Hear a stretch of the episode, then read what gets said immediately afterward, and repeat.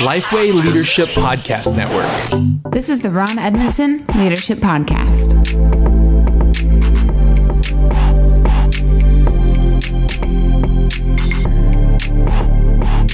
Thanks for listening to the Ron Edmondson Leadership Podcast hosted by Lifeway. Ron's mission is to help church leaders become better leaders. I'm your host, Chandler Vannoy. And Ron, what are we talking about in this episode? We're going to talk about killers of momentum, the things that destroy momentum in an organization. Uh, obviously, our context, we a lot of times talk about the church. Uh, either way, these are things that um, will kill motivation, ultimately kill momentum. Okay, so we got eight killers of motivation, motivation and momentum. Yeah, that's right. All right, so let's hop in. What's number one? Number one is routine. When people do the same activity repeatedly over time, they get bored with it, they lose interest in it. Pretty soon, they want to go do something else, and so the motivation is gone. Which, uh, and and the point to make, I'll keep making this, but motivation always leads to a loss or a gain of momentum. So momentum is fueled by motivation. I'm motivated to do this. I'm not motivated to do this. Yeah. So maybe you yourself are listening to this. You feel like you you're like routine. I've been doing the same thing week in and week out. Feels Yeah. like maybe somebody on your staff you're having a a one on one with them, and you can just tell they are in that I'm lacking motivation Yeah. mode. How do you get them out of that?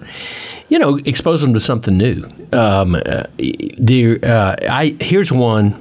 Here's I always like to throw this in because there's so much of what we do in organizations and that involve relationships. It's a lot like a family. It's a lot like a marriage. And I have always said the number one killer of a, a marriage is boredom. Hmm. It's it's when people just get bored with each other, and a lot of times you you develop into the same rhythm. You know, you go home at a certain time, you do a certain thing, you go to bed, you start over the next day, and you just continue that. And when there's never any energy put into the relationship, you just get bored with routine over time. And so the way out of that is to expose them to something new. You know, hey, let's go do something new this weekend. In the workplace, let's let's let's try something new. Um, the quickest way to spur change, and these are several podcast episodes running together here, but the quickest way to spur change in an organization is to expose people to new ideas. Hmm. Because as soon as they say, "Wow, why hadn't we thought of that?" or "What if we tried that?" then you're out of the routine. You're moving on to something new. Motivation goes up. Momentum goes up. Yep, that's great. So that's number one. What's number two? Number two is fear. Uh, fear. When people are afraid of taking risks or uh, they're just afraid to, to make a mistake, then again, their mo- motivation goes down. Motivation goes down, momentum goes down. So you, I know you were just talking about leading change. I know you've led change many different times. You've helped people have more mo- motivation, which leads to momentum.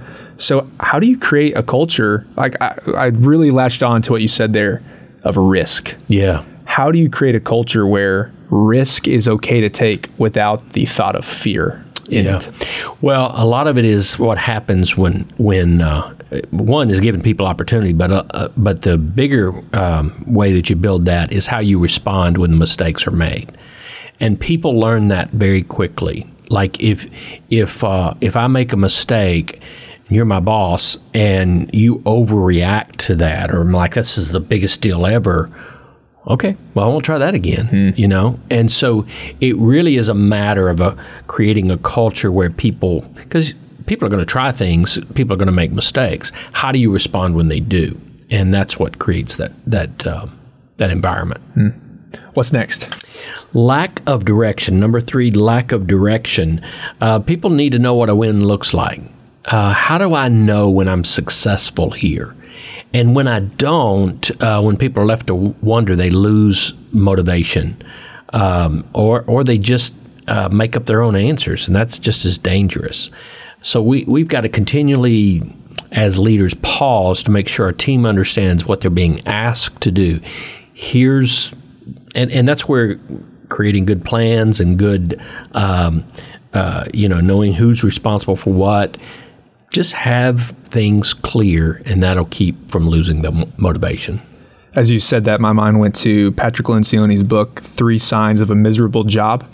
Three things anonymity, ir- irrelevance and immeasurement. Yeah. And that third one where it's Right. Hey, I'm I'm just doing stuff, but hey, is this I working over I- here? Yeah, I don't know if it's good or not. Yeah. So those are three signs of a miserable job and Yeah, lack of direction. That's great. What's next? Number four is failure. Uh, some people can't get past a failure, and uh, you know I have had people that that have been on my teams before and um, have have done something wrong, and I do everything I know how to do to convince them it's okay. We'll we'll move forward, and they have something inside of them that just can't forgive themselves. Uh, you and I both get opportunities to preach. That's one of the things I say repeatedly. Forgiving, forgiveness is so important. Anytime I preach on forgiveness, I've got a crowd uh, because we all deal with this. Probably forgiving myself is the is the biggest forgiveness, and uh, so. But if I can't get past that failure, my motivation to do something new goes away. Yeah. You know, that's so true. And, and somebody listening to this may be, hey, I'm, I'm stuck in a failure. Like I'm, I want to have motivation and momentum moving forward, but that just keeps popping up when I think of that new thing. Is that something that, I mean, of course you're talking about forgiving yourself. Right. There's a lot of even just wrestling with the Lord in that. Right. But if, if somebody's in that spot right now and, and I'm just sitting across the table from Yeah. you and I'm like, I just, I'm scared to take that next step, maybe that risk. Right. How would you coach him in that? You know, I pr- I would probably say how want to know how severe this is. So are are you doing it in just in the context of your job? Are you doing it in your life as well? Uh, so if in your life you're afraid to take risks, and a lot of people um, will get into a job, for instance, and they become what I call a comfortable casualty, and they're not going to try anything new. They're not going. They don't even love their work anymore, but they're too afraid to take another risk outside of that. Or maybe it could be in relationships. I've been hurt in relationships. I'm not going to take a risk on relationships. So I'd want to know: Am I am I taking that into every piece of my life, or or just in this one context because of the environment of the job? Does that make sense? Uh, if it's real severe, you may need some counseling. Yeah. You know, if it's just in the job, you know, sit down and talk to uh, to your boss, have a hard conversation. Say, I'm just really struggling with how I've messed up here. How can I overcome that? You know, what are some ways? And get some internal coaching, maybe with some, maybe with a buddy that's that's. Uh, there that works with you or doesn't work with you. So I would approach it based on the level of severity and how much it's impacting not only your job but other things. That's that's very helpful. So that's failure. What's the next one? Number five. Number five is apathy. Apathy. A team that loses their passion for the vision will always experience decline in motivation every single time. And you know that's that's why um, I think probably goes back to the routine a little bit. We've been doing this so long, we've heard the vision so long, but uh, you know we say, and we've said on this podcast, and great leaders say it all the time. You have to repeat vision all the time, all the time, and you have to repeat it in different ways.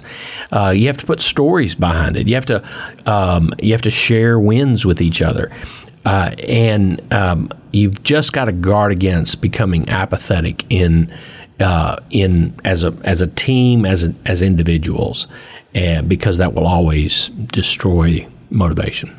Somebody hears that they've been repeating the same vision for maybe maybe they've been at the same organization. They've been leading for ten years. They feel like people are being apathetic towards it.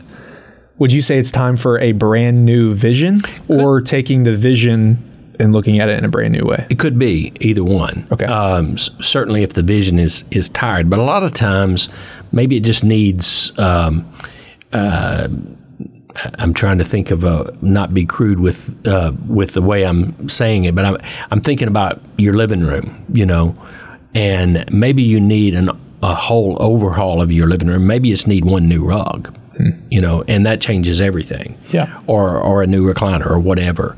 So a lot of times you don't have to overhaul everything to make some pretty su- substantial changes. But uh, again, ask yourself bigger questions. But is this is our vision going to work in this context? And if not, maybe we need a whole new vision. Most of the time, though, I think you can tweak within that. And the vision's still good. You just got to go at it in different ways to keep people from being apathetic. So apathy. The next one is things are going really well. So what's number six? Yeah, number six, uh, six is success. Um, and and what happens there is after when we really do something well, like we had one project or one event or whatever. Um, success can sometimes lead to complacency. Uh, we did this why do we need to do it again? You know, mm-hmm. why do we need, and so success can work against us if we're not careful. It's almost like that um, um, that curve, if you will, of um, we're rising, we're rising, we're rising, and then after the rise, you start to fall. If you don't catch that on the curve and get another win in the process, eventually you'll just decline all the way out. So. You, um, what's that called? What's that curve that I'm trying to? My mind goes to the product life cycle. I yeah, don't yeah, know. Yeah, yeah, That's basically same yeah, thing. Yeah. yeah, same thing.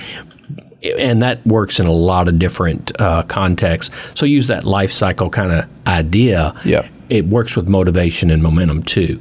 So when you've had success, if you're not careful, that motivation will decline. On the other side of that, you're going to need to build for another success in order mm. to keep motivation high. Yeah. What's next? Number seven is burnout. Uh, and that's just when a team has no opportunity to rest. I'm working with a couple of different churches right now on on a you know fairly regular basis, and I just had a, this conversation with uh, someone on one of those teams that uh, she's just at a place where she's she says I don't know that I can do it anymore. You know, I've just been pulled in so many different directions. I don't really this this is a, a place without le- without leadership right now that I'm trying to provide for them. So no real direction, no real um, uh, guidance. She doesn't really know what her all her job is responsible for. And I was trying to give her, okay, just wait. We're getting you a new pastor. This is going to change. Just be be patient. But she's facing burnout, and if she doesn't get some help in that, her motivation mo- is is definitely going to be, be uh, suffer. Yeah, and I I kind of want to put these two together. You just said success. You want to always kind of be building on that success mm-hmm. to the next, and then there's burnout. Yeah, I have a buddy. He he was kind of using the analogy. I, I was kind of thinking of it. Man, I just climbed this one mountain. Hmm. And I'm now looking at the next. Like, do I have it in me yeah. to climb this next mountain? Yeah. Sure. And you know, I am right there with you. Hey, when one success, don't let it, don't let the motivation and the momentum die. Right. You want to keep climbing the next hill. You want to keep m- moving forward. How do you personally sit there and go, do I have it within me? Mm. And maybe that is emotionally, physically, I mean, because there are times when you're up on that mountain, that's it right. is taking a lot more than you yeah. realize. Well, and that's why the, that you have to have rhythms in your life. Uh, so after a big win, I'm going to have a rhythm of rest. Mm-hmm. Uh, we're going to take some time. We're not going to. We, we're not. Uh, we're not going to tr- try to ignite that next heel the the day after we've yep. we've had the big success because you eventually can't sustain that. So I want to take some time, step away from it for a little bit. I don't know what that means. Depends on how big you know the like Sunday, for example. Every Sunday's a big deal. So if you had a really good Sunday, or if you had a really bad Sunday for that matter, but if you had a really good Sunday, Monday I'm just worn out. Hmm. So I try not to uh, schedule a lot of things that are going to require my highest thought on on Mondays. It's just how I've always done. That's the rhythm I work in, so that um, I'll be better by Tuesday or Wednesday. So I don't. I may put some notes down, maybe do a little organizing of my Sunday message, but I'm not going to craft a Sunday message on Monday hmm. because I'm still recovering from the one I just did. Yep. And so that's kind of the rhythm you have to kind of build. And so after these major successes, allow the team to rest a little bit, allow yourself to rest a little bit, and you'll feel better about the next heel when you have that rest in you. That's good. What's what's the last one here? The last one, number eight, feeling undervalued. When someone feels that they're overlooked, that they're not valued for their contribution, they will lose motivation uh, to continually produce. And that's why, as leaders, we just we uh, leadership is more about cheerleading than it is, uh, you know, management. For mm example, it's helping people understand and recognize their best potential and live that out. And so that make it, the conversation I just had with this one employee, um, staff member. I, I really tried to make her feel valued because, and I'm an outsider. You know, I'm a, I'm there on a on a contract basis trying to help the church. But I really wanted her to leave our conversation. She'd reached out to me. I wanted her to leave our conversation knowing from the outside perspective looking in, I think you're incredibly valuable to this organization. And I hope you stick it out because better days are coming. And uh, hopefully she felt that way. But if she feels, and I think that may be, I mean, she's facing burnout, but I think one of the things is no one's really recognizing the weight she's carrying, uh, holding the church together during this time. Yeah, for sure, undervalued. Well, if you see any of these at your work, uh, at work in your organization, and you want motivation, you want momentum going forward, you need to address them now. That's right. That list of eight, just you know, think back through those and say, hey, where in our organization are any of these popping up and address them now. Well, thanks for listening. If you're enjoying these episodes, please help us continue providing them by liking, sharing, reviewing, and subscribing. It helps others learn about the podcast. And with that, we'll see you next time. Thanks for listening to the Ron Edmondson Leadership Podcast. For more information about Ron, check out ronedmondson.com. For more leadership resources from Lifeway, check out leadership.lifeway.com.